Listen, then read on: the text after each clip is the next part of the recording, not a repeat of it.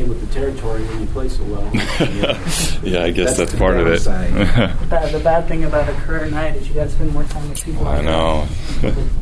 It's annoying. so how has how has your life changed in the last couple of days after that, or has it?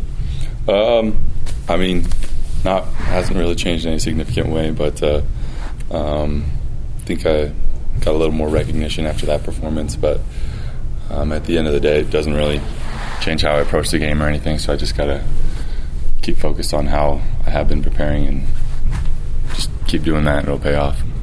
I mean, like in terms of going to class, more people recognize you. Uh, professors say anything, stuff like that at all? Or? Yeah, a few. They'll say good game or nice job, but for the most part, my life's pretty much the same.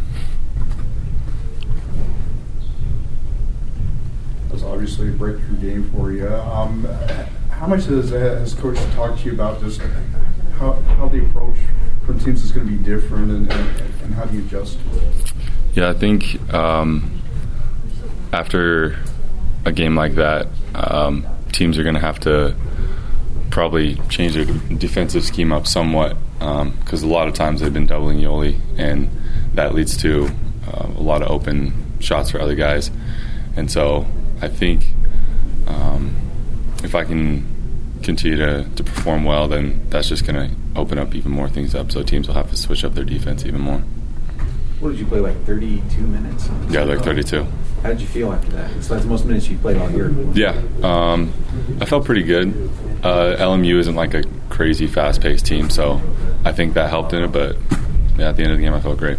That second half run that you guys had, did that feel like some of the things you guys have been in, in practice that maybe hasn't translated to the games often as you like? For sure, yeah. Um, in practice, um, we'll we'll be uh, running offense and stuff, and that, like you said, it definitely felt just how we did it in practice in that second half burst we had. Yeah, I noticed after the game, Yoeli was one of the first guys to kind of run to you and embraced you and everything. Yeah.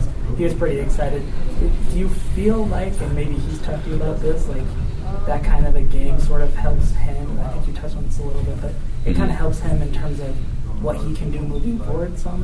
Yeah, definitely. Um, like I said a little bit before, um, if I'm able to to cut to that you know that baseline spot when when teams double, um, then teams are going to have to start respecting that, and that's going to open things up for Yoeli. So um, I think he's happy about the whole thing too.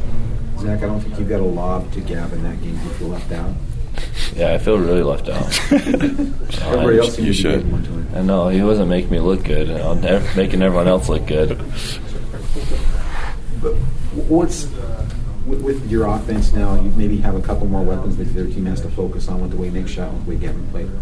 Yeah, it's definitely. You know, we're all just coming up. You know, you go throughout the whole season, and you know, everyone just starts building confidence, and you know, and then you get in your groove, and you know, Nick comes back, gets in his groove that he's had the past couple years, and then Gav with a huge game that we've we've just been waiting for it. You know, just having it because we knew it was in him. You know, he does it every day in practice, and you know, now he shows out, and you know, it's it's awesome to have you know Yoeli and Gav to be able to have that kind of duo down there, and it makes it just so much more fun to play and just a better team all around. Do you like playing in Portland as far as a shooter is concerned? You like that, Jim? Yeah, well, it's it's like every gym, you know. When you're a shooter, you don't care what gym it is. You just go and Kind of like a mini Weber State, all that purple and the yeah, yeah. So you kind of had the great shooting night against Gonzaga. What what was kind of the difference for you? Do you think there where the threes started to drop for you? Um, I think just you know trusting that the next one's always in. You know, just looking at the next play and just not worrying about the last shot. Just keep going forward, and I think that's how everyone should look at it. You know, just go on to the next play, no matter what the last play was, or you know, just keep going on, keep playing.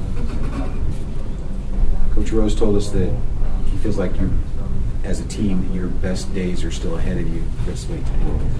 Does that game on Saturday give you that confidence that you believe that, or did you believe that before, or how did that game play into that? Um, we, you know, we have kind of a downer game against Gonzaga, and you know we've kind of had a little ups and downs. But the, that second half of you know, the LMU game kind of gets us rolling and gets us going to be able to finish out the rest of our you know, season. Kind of have that you know the start that like fire to get us going. And you know we we knew it was with us you know and we just kind of have to keep finding it every game. But since we found that and we were able to push it you know to go out through that whole second half it'll help us to go throughout the rest of the season with that